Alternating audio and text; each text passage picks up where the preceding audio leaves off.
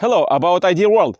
All human beings are longing for ideal world and peace. And there was some hope uh, recently. The start of uh, the World War II at the UN. They were thinking they will bring the world uh, for every people. And unfortunately was built uh, a world till now that only 1% of population have 99% of the wealth and 99% of the power.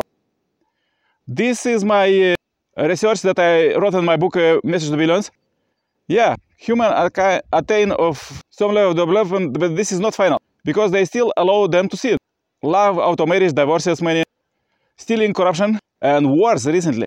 People get so much use of the sin and uh, hell that they think this is normal. But this is not normal. We are living now in the Messiah's coming time, and they open the era of direct dominion of God, a world without any traces of sin. Is building now, and everybody is uh, welcome to join to build it by 2027. You too receiving some comment your idea about the subscriber, share, have a great day. Yours, Nikolai.